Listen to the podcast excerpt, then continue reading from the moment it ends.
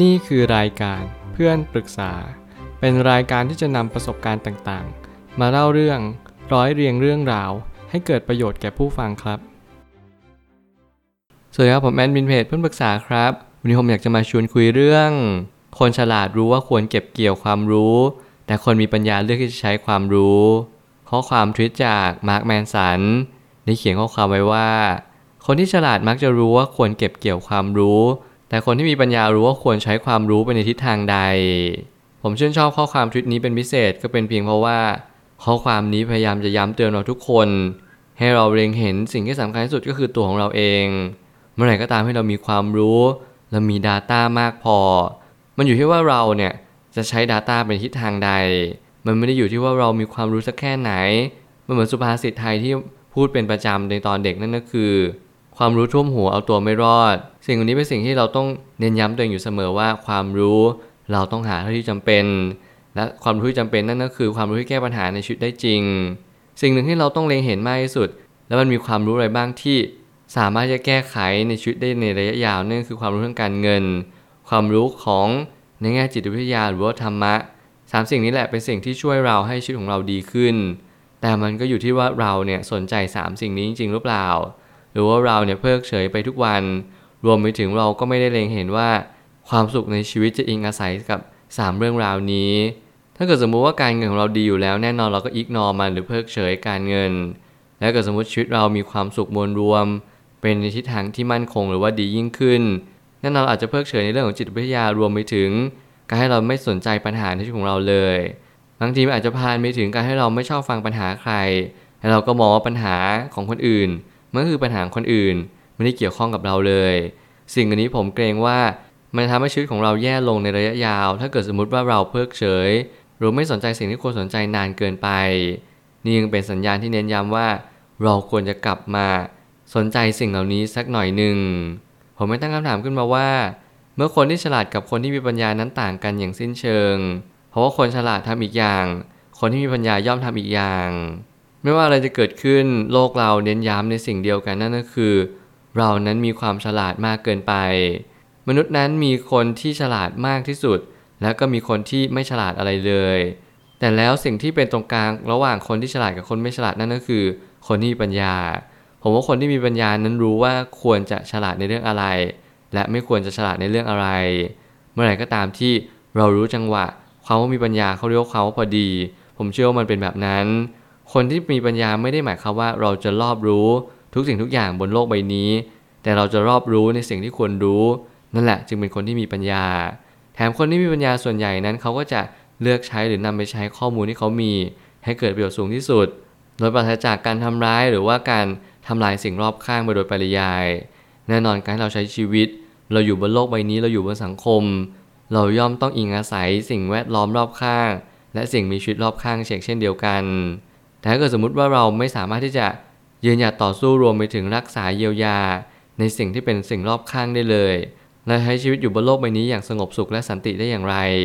นี่คือโจทย์นี่คือคำถาม มันก็จึงเป็นคำตอบว่า คนที่ฉลาดนั้นมักจะไม่ค่อยรู้ว่าอะไรควรจะเปลี่ยนแปลง และนั่นคือสิ่งที่ตัวเราเองเป็นปัญหาคนส่วนใหญ่เราก็มักจะผิดพลาดจากสิ่งสิ่งนั้นอยู่เสมอ ซึ่งมันเป็นเรื่องที่ต้องทำความเข้าใจให้ได้ตามช่วงวัย ถ้าเกิดสมมติว่าความผิดพลาดนั้น เกิดขึ้นมากตามช่วงวัยที่เรามี นั่นแปลว่าเราไม่เคยเรียนรู้จากปัญหาในอดีตเลย สิ่งที่เราเรียนรู้ในณวันนี้นั่นก็คือ เมื่อไหร่ก็ตามให้เราโตขึ้นในทุกๆวัน เราต้องลดและแก้ไขปัญหา อย่างทันท่วงทีและเร็วที่สุด อย่าพยายามปล่อยปัญหาทิ้งเอาไว้รวมไปถึง อย่าคิดว่าสิ่งเหล่านี้เป็นสิ่งเล็กน้อยที่มันมีผลกระทบอะไรนั่นสิ่งเล็กๆ ที่เราทำทุกวัน นั่นแหละจะเป็นความผิดพลาด และเป็นความยิ่งใหญ่ต่ออนาคตสื่อไป นี่เป็นเหตุผลในการมีชีวิตอยู่ที่ไม่เหมือนกันในแต่ละคน เราจงเรียนรู้ว่าเหตุผลในการมีชีวิตนั้น มันขึ้นอยู่กับชีวิตที่เราพยายามเล็งเห็นแล้วก็เงี่ยหูฟังสลับตับฟัง เมื่อไหร่ก็ตามที่เราสังเกตแบบนี้ได้ เราก็จะค่อยๆ ปรับปรุงตัวเอง แล้วเราก็จะเข้าใจว่าทุกสิ่งทุกอย่างมันเปลี่ยนแปลงได้ถ้าเราคิดจะเปลี่ยนแปลงมัน การผิดพลาดซ้ำๆไม่ใช่เรื่องเล็กน้อย เพราะมันจะก่อเกิดปัญหาที่ใหญ่ตามมาอย่างแน่นอน สิ่งนี้ผมพิสูจน์มาแล้วแล้วมันก็เป็นอย่างนั้นจริง ๆ บางทีความรู้มาก แต่ไม่สามารถนำไปใช้แก้ปัญหาได้จริง มันก็ไม่สามารถช่วยให้ชีวิตดีขึ้นได้เลย สังเกตความรู้ด้วยเสมอ การให้เราเกลาความคิดเกลาความรู้ของตัวเอง เป็นสิ่งที่สำคัญเหมือนกัน ผมก็อยากให้ทุกคนเนี่ยเน้นย้ำไปในจุดและกรอบตัวเองไปยังแง่มุมที่ว่าเราควรจะใช้ความรู้หรือข้อมูล ที่เป็นไปเพื่อต่อยอดและพัฒนาในชีวิตอย่างแท้จริง อย่าพยายามหาข้อมูลหรือว่าสิ่งใดก็ตามที่มันแก้ไข ในสิ่งที่มันไม่ควรแก้ไข เหมือนก็ผู้คนเนี่ยพยายามเรียนรู้สิ่งต่างๆ รอบตัวเต็มไปหมดเลย เรามีการศึกษาที่สูง แต่เราไม่สามารถจะแก้ปัญหาอย่างเช่น ปัญหาเรื่องหัวใจปัญหาเรื่องความรักดีเจพี่อ้อยชอบพูดอยู่เสมอว่า ความรักเนี่ยเมื่อคนคนหนึ่งประสบพบเจอเหตุการณ์เหตุการณ์หนึ่ง เราจะไม่สามารถที่จะมองมันด้วยสติและปัญญาอย่างแท้จริง เพราะว่าเราใช้ใจมอง แต่ถ้าเกิดสมมุติเราให้คำปรึกษาสามารถที่จะ มองเห็นอย่างทะลุปลุโปร่งนั่นคือเพราะว่าเราเนี่ยใช้ความคิดในการแก้ปัญหาเรื่องความรัก เมื่อไหร่ก็ตามที่บุคคลใดบุคคลหนึ่ง ประสบพบเจอปัญหา แน่นอนเขาใช้ใจมอง เขาไม่ได้ใช้สติหรือปัญญามอง นี่คือเหตุผลว่าทำไมเราทุกคนถึงประสบปัญหาแบบเดิมๆ และลงเอยปัญหาแบบเดิมๆเชกเช่นเดียวกันเลย มันไม่มีการผิดแผกจากสิ่งนั้นเลย ก็เพียงเพราะว่าเรานั้นไม่ได้ใช้สติไม่ใช้ปัญญา เราใช้หัวใจเราใช้อารมณ์ล้วนๆ นี่ยังเป็นเหตุผลของที่มา ในเรื่องของการที่เราต้องใช้ข้อมูลอย่างเป็นประโยชน์ ไม่ว่าใครจะว่าอะไรเราเราจงเรียนรู้ว่า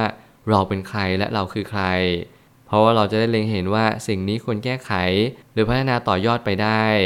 ข้อมูลเป็นเพียงแค่ข้อมูล ถ้าเรากันกรองข้อมูลแล้ว นั่นจะเป็นความรู้ต่อไป แล้วการที่คนมีปัญญาจะรู้ชัดว่าควรทำสิ่งใดในข้อมูลนั้น เมื่อเรามีข้อมูลเท่ากัน แต่เราใช้ข้อมูลไปต่างกัน นั่นจะเป็นวิถีชีวิตที่แตกต่างกันอย่างสิ้นเชิง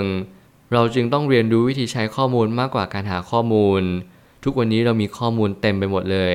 เรามีทรัพยากรมากมายที่เรียกว่าความรู้ แต่เราไม่มีทรัพยากรหนึ่งที่เรียกว่าการใช้ความรู้ให้เกิดประโยชน์สูงที่สุด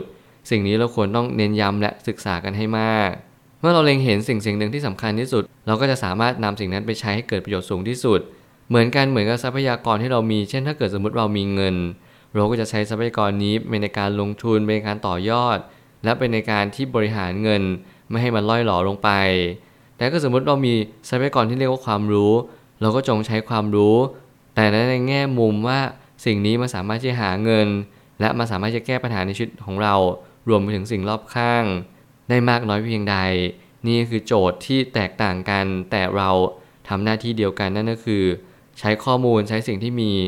ให้มันสร้างสารรค์ให้มันเกิดสิ่งที่เราไม่เคยเกิดมาก่อน นั่นก็คือสิ่งที่มันทำได้ยากที่สุด มันก็คล้ายกับว่าการสร้างคุณค่านั่นเอง สุดท้ายนี้ทั้งนี้คำจำกัดความของแต่ละสิ่ง จะขึ้นอยู่กับประสบการณ์ของบุคคลเสมอ มันไม่สามารถระบุได้โดยส่วนเดียว แค่เปิดใจรับมุมมองใหม่ ๆ ด้วย ถ้าเกิดสมมุติว่าเรากำลังจะบอกว่าเราใช้ทรัพยากรนี้ให้เกิดประโยชน์สูงที่สุดแล้ว นั่นก็คือหน้าที่ของเราไม่จำเป็นต้องไปสนใจใคร แต่ละคนมีทรัพยากรและใช้ทรัพยากรแตกต่างกัน เราไม่จำเป็นต้องไปเปรียบเทียบกันในแง่มุมใดแง่มุมหนึ่ง แต่เราจะดูที่ผลลัพธ์ว่าเราทำได้ดี กว่าสิ่งที่เราเคยเป็นหรือเปล่า เท่านั้นพอ แล้วเมื่อไหร่ก็ตามที่เราใช้ทรัพยากรให้เกิดประโยชน์จริง ๆ เนี่ยชีวิตมันก็สะท้อนไปในแง่มุมของความภูมิใจ และชีวิตมันก็สะท้อนว่าเราสามารถที่จะทำในสิ่งสิ่งนั้นได้อย่างทันท่วงที ไม่ว่าอะไรจะเกิดขึ้นขอให้เราภูมิใจกับสิ่งที่เราทำ สิ่งที่ดีหรือสิ่งที่ไม่ดีที่มันเกิดขึ้นกับเราล้วนมีเหตุผลบางสิ่งบางอย่างด้วยเสมอ จงตั้งใจทำสิ่งนั้น ด้วยความมุ่งมั่นปรารถนา แต่ไม่ใช่ว่าเราต้องไปตั้งใจจนเราเป็นคนเข้มงวด เป็นคนเคร่งเครียด รวมไปถึงเป็นคนดุดันจนเกินพอดี จงรักษาความพอดีให้ได้นั่นแหละจะเป็น keyword ที่สำคัญยิ่ง ต่อเหตุการณ์ที่เข้ามาในชีวิตของเรา และคนอื่นที่เขามองมาที่เราด้วยเช่นกัน ผมเชื่อว่าทุกปัญหาย่อมมีทางออกเสมอ ขอบคุณครับ รวมถึงคุณสามารถแชร์ประสบการณ์ ผ่านทาง Facebook Twitter และ YouTube และอย่าลืมติด Hashtag เพื่อนปรึกษาหรือ f r ร e n d t a l k ด้วยนะครับ